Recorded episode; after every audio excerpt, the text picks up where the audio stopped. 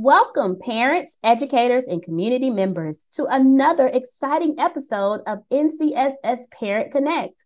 I'm your host, Shabri Jones, and today we have two extremely knowledgeable guests with us.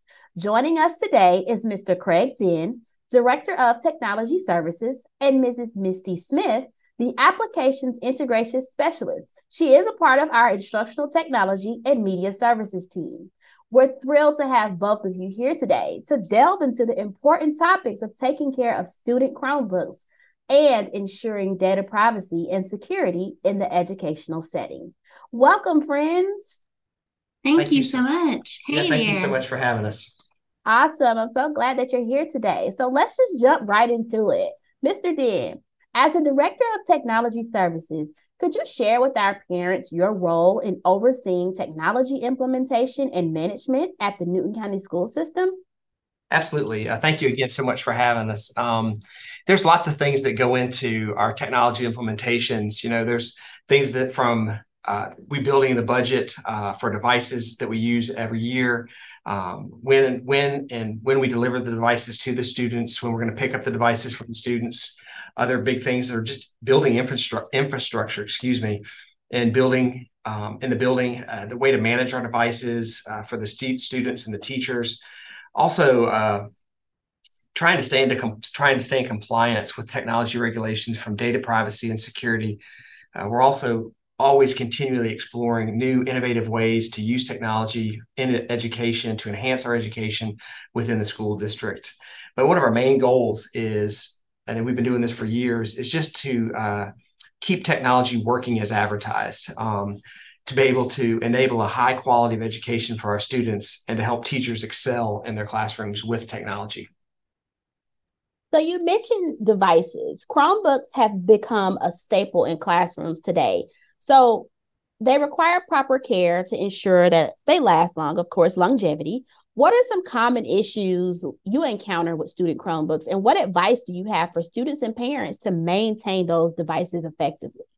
That's a great question. Um, some of the common issues that we see um, with our Chromebooks is just physical damage to the device. Uh, we see a lot of cracked screens, uh, broken keyboards, damaged ports, uh, hinges, power supplies. Uh, a lot of these uh, issues can be avoided with just a few simple steps. Uh, we do provide protective cases with all of our Chromebooks when we hand them out to the students. Just keep that device inside that protective case. Uh, keep the screen and the body of the device hooked into the case. Uh, this will keep it safer if it gets dropped or anything like that. A lot of kids will stick uh, Chromebooks inside their uh, book bag and things like that. They get handled roughly. Uh, try not to sit on your backpack if your Chromebook is in your backpack. Um, accidents happen and we understand that uh, we know that things are going to get broke. Um, so if something does go wrong with your device you know talk to your teacher about it. Uh, a lot of the stuff can be covered under warranty so there will be no charge but sometimes there are charges. But talk to your teacher. They'll open up a get help ticket with our technology department and if the device is covered we'll cover it. Um, we'll get it fixed and we'll get you something that you can use um, every day Awesome. That's good information to know because I have a student that's using Chromebooks at home for the first time this year. So that's that's good to know. So Ms. Smith, moving on to data privacy and security. Those things are paramount, especially when dealing with student information. How do we as a team ensure compliance with regulations um, in Georgia today?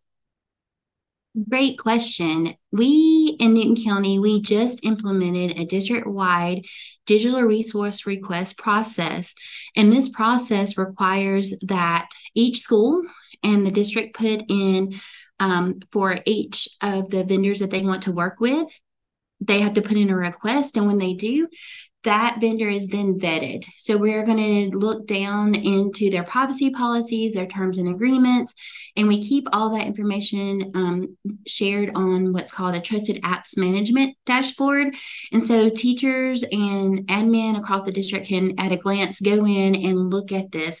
So our team works hard to keep that updated, making sure that um, we have all of the available resources that we are using here in Newton County, that they are there and visible for them to, at a glance, see what the privacy policy is, how it's being used, um, is it interoperable with our system?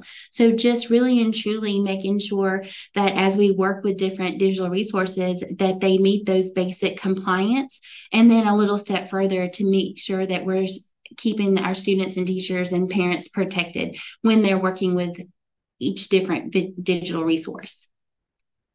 Now, there are some laws in place, um, such as CIPA, COPPA, and FERPA. Can you tell our parents about those laws? All the acronyms, right? There's going to be a test later. No, I'm just kidding. Okay, so when we're talking about CIPA, CIPA is actually the Children's Internet Protection Act and it was put into place to protect children on the internet. So just like Mr. Dinn was talking about earlier, how we have that infrastructure, those safeguards, um, the firewalls, those type of things. This is a filtering process. So we actually have to have technology protection measures in place, um, which is internet. Uh, internet filters. So on our network, even when the student is home, like you mentioned your child taking the Chromebook home now, he still has that filter in place as he's using that network governed district um, computer. So that's really good to know.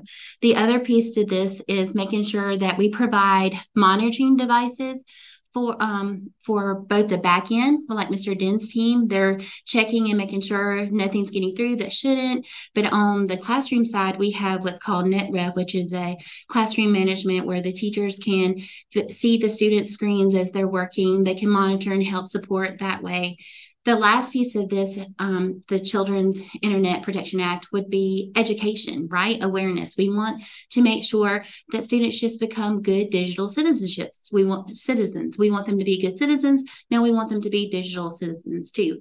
So we have in place that, um, you know, digital citizenship pieces. With COPPA, that's specific to Children's Online Privacy and Protection Act, that was put into place to protect those under the age of 13. So sometimes there might be a vendor who says, you know what, we are not set up to work with children under the age of 13. So, he, you know, we would not allow that vendor to um, give services to anyone under the age of 13 in Newton County, which means that would be for an eighth grader and up. Typically, we would cut it off 9th through 12. So, um, and then you have FERPA. FERPA is the oldest one. And when you think about FERPA, you think back to that vault, right? Here's the files. We have all these papers. Well, we still have those things, even though we have the digital pieces too. So we need to protect those files physically that are sitting in our schools but we also need to protect those files that are sitting digitally in our information systems.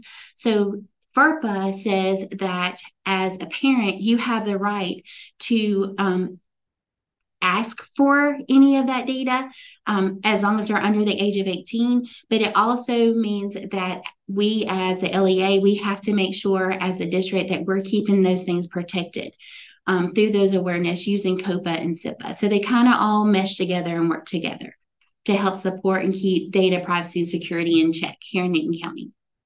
And I know that um, the Georgia Department of Education has information where parents can find this information, correct? Yes, if you take a little glance, if you just put in GaDOE um, data privacy, they'll give you a rundown of all that information. They make it very clear because uh, a lot of this is actually from the federal level and it's tied to funding, right? So we want to keep our schools moving and going, and we have to do certain things in order to receive the funding. So if we're not in compliance, then that there's that chance. So check out GaDOE. Um, there's lots of resources there for uh, parents and students and teachers to look at to um, get more information about data privacy and security. Awesome. Thank you for that information. So, Mr. Dinn, we offer in Newton County what's called VIP services. Data that causes data security um, risks to increase. How do we adapt to these challenges and what measures have we taken to protect student data in the VIP setting? Yeah, VIP students is something we've just offered in the last few years, but VIP students and in school students uh, both take their devices home. So we take kind of a holistic approach for both sets of students.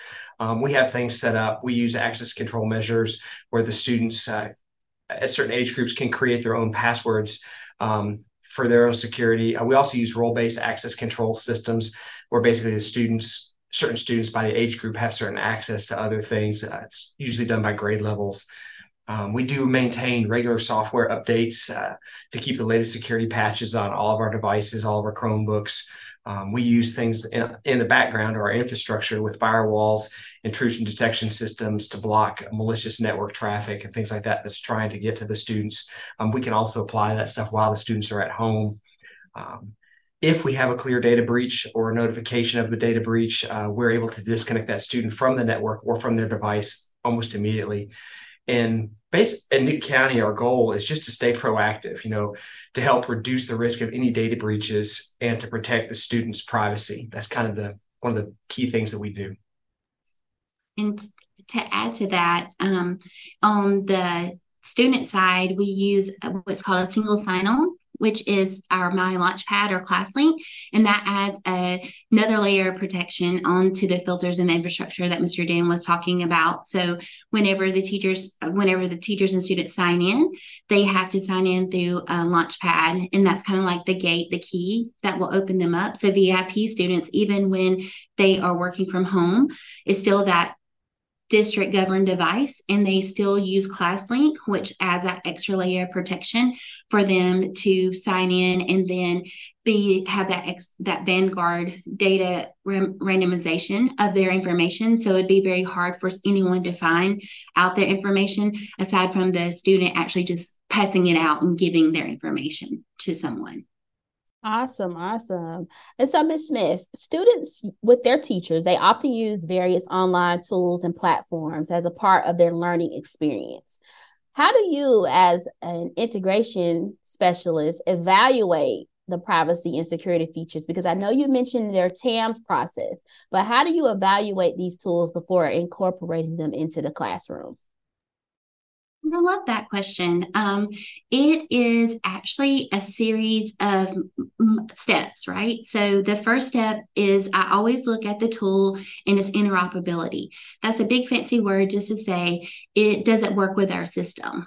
Because in order for you to be a vendor or a partner with um, with us in digital resources here in Newton County, we want to make sure you can use ClassLink. Um, because if you can't be in ClassLink and help us protect the students, then we need to work with that vendor to make sure that they are able to work with ClassLink um, or either our Canvas, which is our LMS, our learning management system. So those are our two big things. The, the very first thing is can you work with our digital ecosystem? If you can, the next piece of that puzzle would be um, it's literally a rubric. I go through, I look at, um, well, we have a partnership with 1EdTech, which is the TAMS, the Trusted App Management Suite. Um, so they, as a third party vendor, they go through, use the same rubric, and they will look at the data privacy, security, the terms and services. They're looking for those words like CIPA, COPPA, FERPA, um, making sure that they do have the accessibility or the interoperability with ClassLink, which um, and if it checks all those pieces, I then go in and look even deeper to make sure like they aren't using cookies. Um, cookies sound like something good, but it's actually not. Cookies um, sometimes can be bad because they're tracking us and leaving little trails, right? So we want to make sure like we're sharing only the important information. So as we look at evaluating that privacy and security, we want to make sure that we're when we're working with a vendor or digital resource that we're only sharing enough information to make it operable so that students and teachers can have access because the, the least amount of information that we're sharing. The it's called pii personally identify, identifiable information. The less we share the less they have the less they likely they are to pinpoint who that student or teacher is right? In, in the case that there's um, a data breach. So that's kind of the policy, the process right now. Um, everyone has access to that dashboard here in Newton County that's a teacher or an admin, and they're looking, they're learning the language too, right? We're all learning this together. So this is something brand new that we're taking under our wings and and moving forward as a district, saying that this is important and putting the knowledge and awareness out for everyone. Awesome. Now, Mr. Dinn, you briefly mentioned data breach and security. But what other protocols are in place to respond swiftly and effectively to mitigate any potential impact on our student data? Uh, we kind of talked about this a little bit earlier, but detection is key. Um, we need to be able to detect what's happening right away and disable that account as soon as possible. That helps protect the student as well as it protects our network. Um, like I said, after we do that at the containment, we notify the student. Um, we contain the the device, and then we notify the student. Um, we let them know that they need to change a password or they need to set up something further. If there are further steps needed, we'll uh, reach out to the parents as them as well. Um, if we need to do any type of like forensic investigation at this point, again, we'll talk to the parents and the student at the same time. Uh, we the key is just monitoring, keeping up with the machine, software updates, uh, making sure everything is good. We take all the student data privacy really seriously at Newton County. Awesome. Now, technology. This question is for both of you. Technology is continually evolving. What can parents do to protect themselves and their students at home when it comes to using these devices or the internet? That is a good question. And, you know, it's going to seem cliche, but it really is just being sure you're aware you're alert. You are looking for uh, and using strong passwords. Uh, be mindful when you're on your Facebooks and Instagrams and they ask, you know, what year did you graduate? What was your first dog's name? Those sound very familiar, right? That's what they use for that multi factor authentication, that MFA, for a lot of our banks and our websites. So they're phishing literally for that information. Don't share that. I know it's fun. It help, but do that in small areas with your friends that you talk to. Don't do that out on a public platform like Facebook or Instagram because you're literally giving out all the clues to your passwords. And then once you do set your password, make it very strong, at least 12 characters. Use special characters like the at sign or exclamation point. Um, the, um, Mr. Dinn mentioned, you know, how we keep our updated systems, operating systems. We have a firewall or cyber uh, security software, antivirus or software. You guys can download those and have those at your on your computers as well. Um, and then I promise you, it's never ever going to happen. The prince is never going to send you money if you send him Best Buy gift cards. So just being mindful of those things. It seems really nice. Um, you know, you might see an email that says from Newton County Schools, and you're thinking, oh, I wasn't expecting an email from Newton County Schools. Before you click on it, look in that little preview and look and see. Make sure there's nothing misspelled. Make sure you do see the .gov or the .edu. Making sure before we click on anything that we are aware that it actually came from the sender and it was intended for you um, because there's lots of malicious ransomware out there that will grab your information and take it with you. Um, so, not sharing that information again. Stranger danger back when I was growing up was don't talk to a stranger, don't tell anyone your name. Now it's don't put your name in that web address. I know you want that free trial, but do you really? Because then they're going to haunt you forever, right? So being mindful of those situations and every time you share your name, that's PII, that's something that they can track with those cookies every time it pops up and says hey we're going to use our cookies to make your experience better is that okay most of the times we just click it and keep going right? Say no. It won't if it's going to impact you using that particular website you don't need to use it. You more err on the side of caution decline the cookie so that they're not tracking you. Put your information in. Just stay safe. And don't be afraid to be the kid. There's lots of GaDOE um, things out there for parents um, and students that they're gamified, fun. We're all learning the language. We're all in this together. So, working hard to just make yourself aware any way you can. Common sense is a really good um, place for parents to go and look at information to get information about how a website is too. So, just little tidbits like that. Yeah, and I agree 100% with what Misty's saying. I, you know, one of the best things to do is just educate our students on what it means to be a good digital citizen. You know, what, what do they need to do? I, like you said, don't give out this information. We need to be able to talk to our students about online safety, what that is. Um, and you, as a parent, need to have a good relationship with your student where you can talk openly and honestly with them about the things that they're doing on school, about the things they do with their, at home on their, on their devices. Uh, teachers and parents, you know, teachers as well as the parents, they set good, clear guidelines. Um, include things like screen time, what's appropriate websites for the age group of the student that you're working with, things along those lines. Those are things that ways that parents can be involved in um, their children's lives, but as well as their digital life as well. Um, don't leave your student alone for extended periods of time with a computer or devices.